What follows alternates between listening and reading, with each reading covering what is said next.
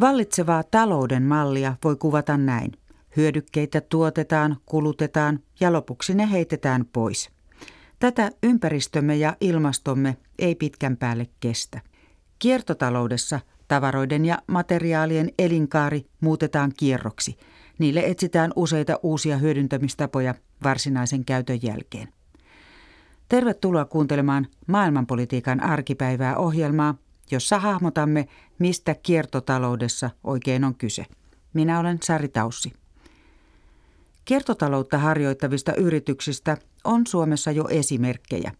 Yksi löytyy Ilmajoen Kosken korvalta Etelä-Pohjanmaalta. Tunnemme tehtaan viljaviinan tislaamona, mutta mihin tehtaalla muodostuvaa jätettä voi hyödyntää? Siitä otti selvää toimittajamme Johanna Kippo.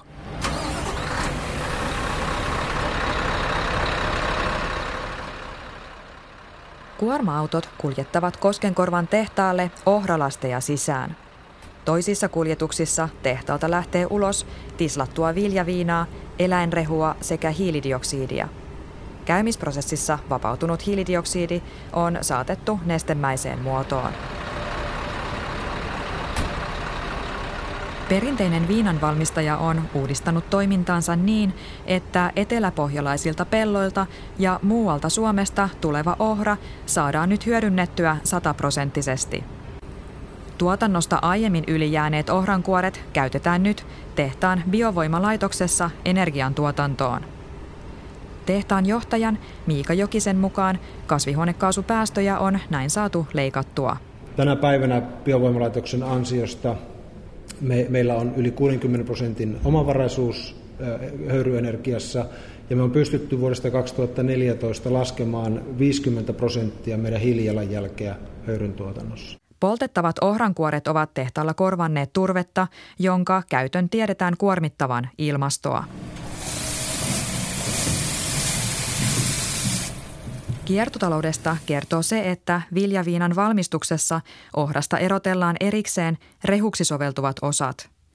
Ohran tärkkelystä taas päätyy muun muassa elintarviketeollisuuteen ja paperi- ja kartonkiteollisuuden side- ja pinnoitusaineeksi.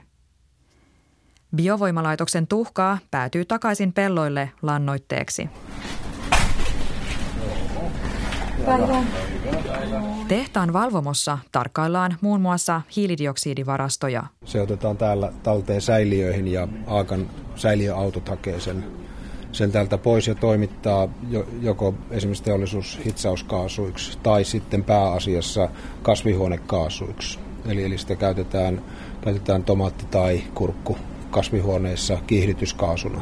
Eli, eli kasveille syötetään ylemmäärin hiilidioksidia, jolloin ne kasvaa nopeammin.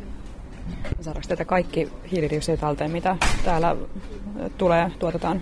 Tänä päivänä ei vielä kaikkea saada, eli, ja meillä on siinä yhteistyökehitystä, jotta, jotta pystyttäisiin saamaan kaikki, kaikki hiilidioksidi, mitä käymisessä syntyy, saataisiin talteen. Ja tänä päivänä ei olla vielä ihan täydessä talteenotossa. Kiertotaloudessa yhden alan jäte tai ylijäämä päätyy jonnekin muualle raaka-aineeksi – Teollisuudessa tämä ei välttämättä ole mitään uutta. Koskenkorvan tehtaallakin on rehuraaka-ainetta valmistettu ja hiilidioksidikauppaa käyty jo 80-luvulta. Syyt viimeaikaisille kiertotalousratkaisuille ovat tehtaan johtajan Miika Jokisen mukaan sekä taloudellisia että ympäristöön liittyviä. Perimmäisenä tarkoituksena, tarkoituksena tietysti on se, että pystytään mahdollisimman tehokkaasti tehdasta pyörittämään ja, ja voi sanoa, että suurimpaan osaan, käytännössä kaikkiin parannuksiin löytyy myöskin taloudellinen insentiivi. Alkoholiyhtiö Altialla on huomattu, että juomien kuluttajille vastuullisuus on yhä tärkeämpää. Kuluttajia kiinnostavat juomavalmistajan ympäristövastuu, päästöjen vähentäminen, raaka-aineiden puhtaus ja jäljitettävyys sekä lähituotanto. Kiertotaloudessa raaka-aineet ja luonnonvarat halutaan pitää talouden kierrossa mahdollisimman pitkään. Nyt niitä haaskataan ja ne päätyvät enimmäkseen jätteiksi, kun tuotteet tulevat tiensä päähän. Tilalle valmistetaan taas uusia tuotteita. Tilanne uhkaa kärjistyä maapallon väkimäärän kasvaessa ja kun kehittyvissä maissa asukkaat keskiluokkaistuvat ja vaurastuvat – Maailman luonnonsäätiön WWFn mukaan tarvitsisimme peräti neljä maapalloa, jos kaikki maailman ihmiset kuluttaisivat yhtä runsaasti kuin esimerkiksi suomalaiset. Etelä-Pohjanmaalla tehtaanjohtaja Miika Jokinen muistuttaa, että yritysten kiertotalouteen siirtyminen ei tapahdu kädenkäänteessä – Haasteet tulee siitä, jos yritys pyrkii yksin ratkaisemaan kaikki ongelmat. Eli me, me, me ollaan jo, jo vuosia pyritty ratkaisemaan ongelmaa sillä tavalla, että etsitään hyvä kumppani, joka osaa oman osa-alueensa. Eli kaikkein pahinta meille ei se, että mikä muuttuu, mutta jos se muuttuu äkkiä. Eli täytyy olla aikaa ennakoida, reagoida, hakea niitä ratkaisuja. Eli tärkeää on se, että, että yritykset saa mahdollisuuden fokusoida kehitystyön vastaamaan niihin, niihin rajoituksiin tai, tai porkkanoihin, mitä, mitä mahdollisesti on tulossa. Kiitoksia, kiitos.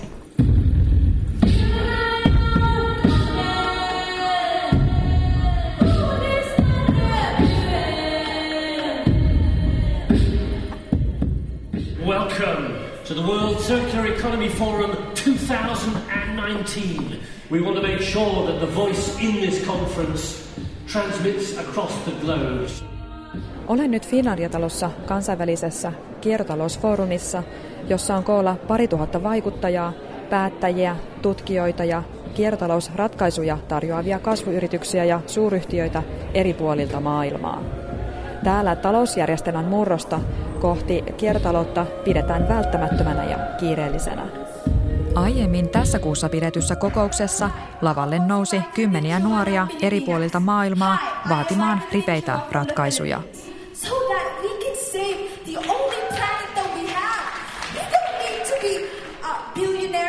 superheroes or political leaders.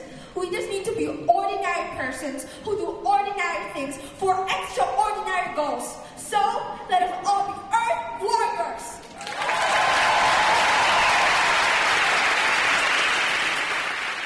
Ilmassa on paljon hypeä ja herää kysymys, johtaako se liikaan optimismiin. Löytyykö maailmasta riittävästi tahtoa viedä nämä rakenteelliset uudistukset läpi? Toisaalta yritysmaailmasta pörssiyhtiöitä myöten löytyy edelläkävijä henkeä. Helsingissä vierailut Euroopan ympäristöviraston pääjohtaja Hans Brönings uskoo kiertotalousajattelun valtavirtaistuvan.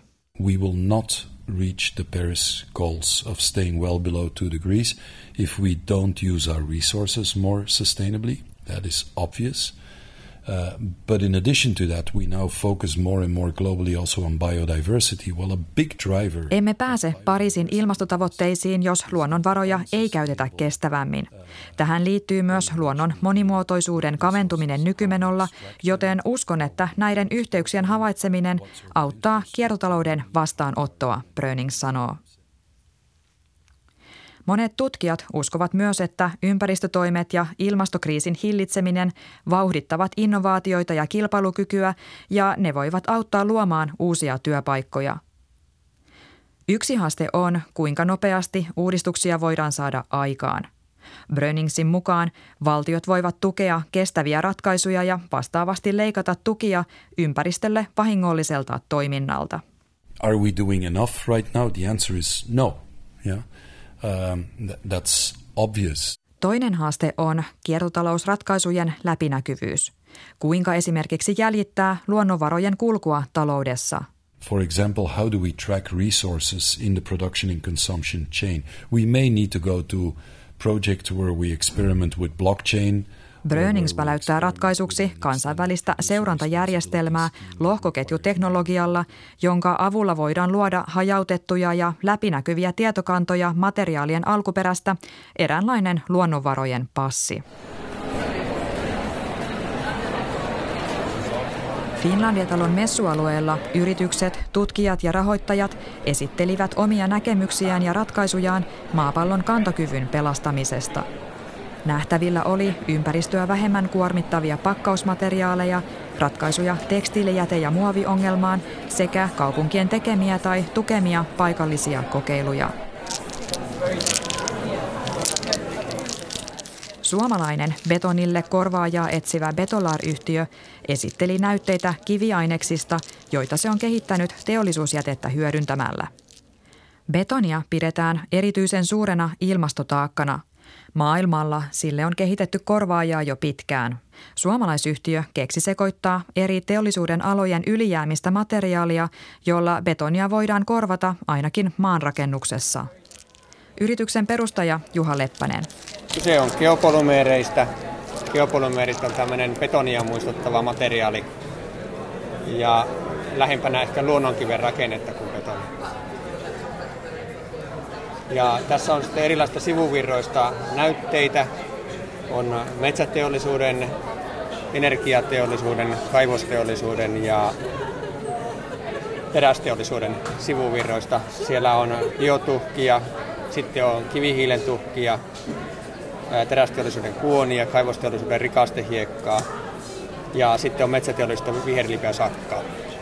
Täällä on hyvin erinäköisiä nämä palaseet. Mitä täällä on esimerkiksi joku on hyvin tämmöistä huokosen näköistä, hieman vaahtomaista tai laavakiven näköistä Joo, materiaalia. Eli, eli tämä, tämä huokonen materiaali on tarkoituksella vaahdotettu, tehty huokosen näköiseksi eikä huokoseksi, mutta silti tämän puristuslujuus, eli niin sanottu kovuus, on hyvin suuri, jolloin saadaan painoa pois ja saadaan eristävyyttä materiaalille. Mikä tämmöisen käyttötarkoitus esimerkiksi on? Esimerkiksi ää, tierakenteessa eristävä kerros, routniintumista estämään. Yhtiön mukaan biotuhkasta valmistettujen pihakivien hiilijalanjälki on yli satakertaisesti pienempi vastaavan kokoiseen betoniharkkoon verrattuna. Laskelmat on teetetty ulkopuolisella konsultilla, verokkina sementistä valmistettu betoni. Alan asiantuntijat pitävät yhtiön löydöksiä merkittävinä. Rakennusala on yksi suurimmista kasvihuonekaasupäästöjen tuottajista. Maailmanlaajuisesti sen on arvioitu tuottavan vuosittain enemmän päästöjä kuin lentoliikenne. Yhtiö uskoo saavansa jalansijaa vauhdilla kaupungistuvien kehittyvien maiden asunrakentamisessa. Euroopassa tiukka sääntely on osin vielä haasteena. Betolaarin hallituksen puheenjohtaja Juha Pinomaa. Talonrakentamisessa meillä me tunnustetaan tosiasiat ja ei nyt Euroopassa tähdätä niinkään siihen segmenttiin, mutta me ollaan nyt koko ajan hakemassa neuvottelemassa partneruuksia Intiassa, Afrikassa, Lattareissa. Ja näissä maissa on valtava pula asunnoista. Ja tavoitteena on, on saada pientalot tuotettua alle 10 000 dollarin hintaan. Ja, ja siinä kentässä me pystytään erittäin hyvin tuomaan näitä ympäristöystävällisiä edullisia ratkaisuja markkinaan. Olet itse tehnyt pitkän kansainvälisen uran muun muassa Nokialla ja sen jälkeen olet luotsannut kasvuyrityksiä eteenpäin. Äh, kun Suomi nyt pyrkii tällaiseksi kiertotalouden mallimaaksi, niin minkälaisilla toimilla se näin kasvuyrittäjän näkökulmasta mielestäsi onnistuu? Meillähän on todella niin kuin aktiivinen startup ja, yhteisö Suomessa. Toivottavasti tässä sitten tämä kultainen mahdollisuus hyödynnetään ja se, millä julkinen valta voi erittäin hyvin sanoisin vauhdittaa firmojen kehitystä on se, että, että toteutetaan pilotteja kaupunkien toimesta nyt ehkä luontivimmin, ja sitten tuodaan näihin julkisiin hankintoihin mahdollisimman nopeasti myöskin insentiivit ja ehkä jopa vaatimukset kestävälle rakentamiselle. Ja tänä vuonna me päästäisiin sitten kasvuyhtiönä nopeammin demonstroimaan näitä uusia ratkaisuja ja sitä kautta vauhdittamaan myöskin maailmalle pääsyä.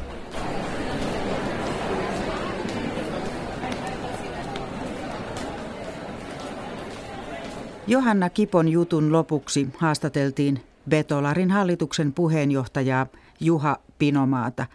Ja studiossa on nyt johtaja Mari Pantsar Suomen itsenäisyyden juhlarahastosta Sitrasta. Tervetuloa. Kiitos paljon. Vastaat Sitrassa hiilineutraali kiertotalousohjelmasta ja Sitra oli järjestämässä myös alan kansainvälistä kokousta, johon tässä edellä jutussa viitattiin. Voiko puhua ensin näistä termeistä hieman, että mitä eroa on kierrätyksellä ja kiertotaloudella? Oikeastaan me nähdään Sitrassa niin, että kiertotalous on paljon enemmän kuin kierrätystä. Että kierrätys on vain yksi osa kiertotaloutta. Ja kiertotalous on oikeastaan tämmöinen kokonaan uudenlainen talousmalli. Et kiertotaloudessa pyrittäisiin sellaiseen malliin, jossa jo käytössä olevat materiaalit säilyy kierrossa ja niistä voidaan tehdä uusia tuotteita ja tehdään mahdollisimman pitkäikäisiä tuotteita, joita voidaan jakaa ja sitten näitä tuotteita voidaan myöskin korjata ja huoltaa. Ja tämä niin oikeastaan tämä kiertotalous on ihan välttämätöntä ihmisten tulevaisuuden hyvinvoinnin kannalta, koska tällä hetkellä luonnonvarojen käyttöönotto aiheuttaa noin puolet maailman ilmastopäästöistä ja yli 90 prosenttia eliölajien kuolemasta. Eli meidän on ihan pakko niin kuin päästä tähän malliin, jossa tota, hyödynnetään jo yhteiskunnassa olevia materiaaleja. Mm. No ilmeisesti tämä edellyttäisi myös ihmisiltä uudenlaista ajattelua omistamisesta, että kaikkea tarvitse itse omistaa. Onko tehty mitään tutkimuksia, että onko ihmiset valmiita tällaiseen muutokseen? En ole varma, että onko tehty tutkimuksia mitenkään paljon, mutta kyllä ihan huomaa sen, että ihmiset koko ajan miettivät, miettivät sitä, että mitä voivat niin kuin omassa arjessaan tehdä ilmaston ja myöskin sitten niin kuin luonnon monimuotoisuuden tota, säilyttämisen puolesta. Eli ihmisten tietoisuus kasvaa ja mun mielestä tässä on tapahtunut erittäin suuri oikeastaan tämmöinen loikka viimeisen vuoden tai voidaan sanoa puolen vuodenkin aikana. Että varmasti nämä karmivat IPCCn ilmastoraportit ja nämä luonnon monimuotoisuusraportit on myöskin tota, herättäneet ihmisiä miettimään ihan oman arjen vaikutuksia. Ja sitten myös media on pitänyt erittäin hienosti näitä, mm. näitä asioita esille. Mm.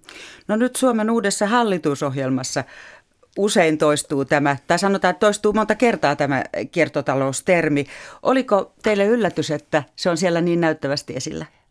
Oli se oli iloinen yllätys, erittäin iloinen yllätys, että jos ajatellaan sitä, että kahdeksan puoletta hän teki viime vuoden joulukuussa sitoumuksen puolentoista asteen mukaista ilmastopolitiikasta Suomessa, niin tiedettiin, että ilmastonmuutosasiat on vahvasti esillä, mutta se, että kiertotalous oli näin vahvasti, niin se oli kyllä todella iloinen yllätys. Ja huomasi kyllä sen, että nyt näissä hallitusneuvottelujen neuvottelupöydissä on ollut erittäin paljon osaamista, koska siellä selkeästi niin kuin ymmärrettiin se, että me ei voida katsoa ilmastokriisiä yhdessä siilossa, monimuotoisuuskriisiä yhdessä siilossa ja luonnonvarojen käyttöä omassa, vaan kaikki liittyy kaikkeen. Ja meidän pitäisi tosissaan katsoa sitä, että miten me tuotetaan materiaaleja ja miten niitä kulutetaan.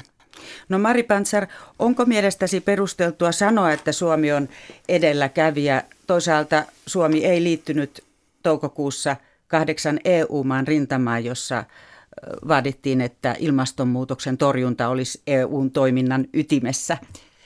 Me ollaan varmaan niin kuin edellä kävijä siinä, että miten ymmärretään niin kuin holistisesti tämä kiertotalous, että minkälaisia mahdollisuuksia se tuo. Ja sitten kyllä meidän yrityskenttä niin kuin katsoo koko ajan kiertotalouden mahdollisuuksia ja oikeastaan kaupungitkin kilvottelee siinä, että mikä on tämmöinen Suomen kiertotalouspääkaupunki. Mutta erittäin paljon meillä on vielä tehtävää. Et, et kyllä jos pitäisi niin kuin yksi edelläkävijä maailmasta nimetä, niin nimeisin kyllä Hollannin kiertotalouspuolella. Mutta sitten jos katsotaan niin kuin ilmastopäästöjen puolella, niin Suomi on tehnyt paljon, mutta ei me olla riittävästi tehty. Eli meidän pitää kyllä kiristää meidän tavoitteita paljon. Mm. Ja se, että Suomi ei lähtenyt näiden kahdeksan maan joukkoon vaatimaan EUlta tota, tiukempaa ilmastopolitiikkaa, niin ainakin minulle se oli erittäin suuri pettymys, että sanottiin, että syy on se, että kun Suomi aloittaa nyt heinäkuun alusta EU-puheenjohtajana, niin ei haluttu tavallaan niin kuin ottaa liian valmista agendaa, mutta mun mielestä tämä ilmastokriisi nyt on niin vakavassa tilanteessa, että jonkun pitäisi osoittaa johtajuutta.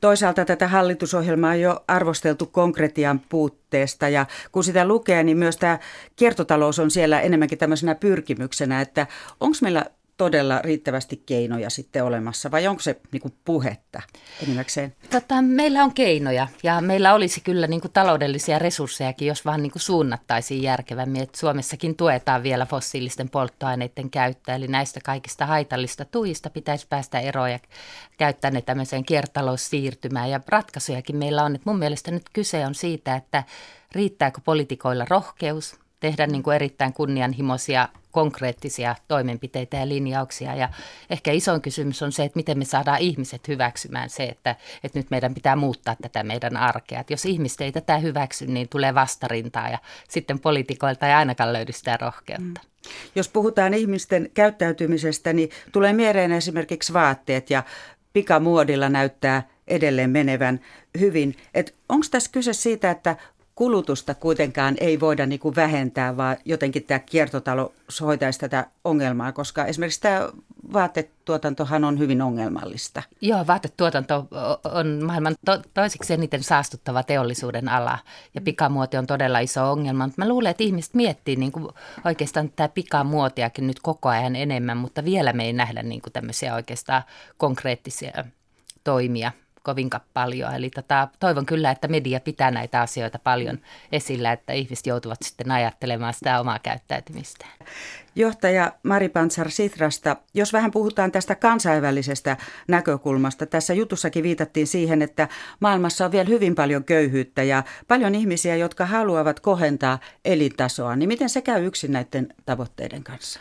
Oikeastaan jos me katsotaan näitä köyhiä ja kehittyviä maita, niin siellähän ollaan kyllä aika pitkälle jo kiertotaloudessa. Eli ihmisillä, kun ei juurikaan ole kovinkaan paljon mitään omaisuutta, niin kyllä siitä omaisuudesta pidetään huolia, korjataan ja huoletaan, jos voidaan. Mutta meidän pitäisi niin kuin oikeastaan myöskin tota oppia täällä kehittyneissä maissa ehkä arvostamaan tuotteita ja materiaaleja enemmän, ettei nähdä niitä ihan tällaisena kertakäyttöisinä tuotteina. Mm. Ja sitten jos me ajatellaan tätä globaalia kiertotaloussiirtymää, niin pitää kyllä olla hyvin tarkka siinä, että kehittyvät maat vaikka sitten Afrikassa, niin he ei päädy siihen tilanteeseen, että heistä tulee raaka-aineiden tuottajia, vaikka metallien tuottajia sitten niin kuin rikkaille länsimaille, että heidänkin pitäisi saada niin kuin käyttää itse niitä materiaaleja ja luoda sitten omaa teollisuutta. Mielellään heti kiertotalouden mukaiseksi, ettei tehdä niitä virheitä, joita me ollaan tehty. Mm. Ja varmaan siellä ihmiset tosiaan haluavat keskiluokkaistua ja vaurastua ja haluavat ehkä myös sitä samaa tavaraa, mikä täällä me esimerkillä me olemme näyttäneet, että on niin kuin arvokasta. Kyllä, joo ja mä niin kuin oikeastaan uskon siihen, että,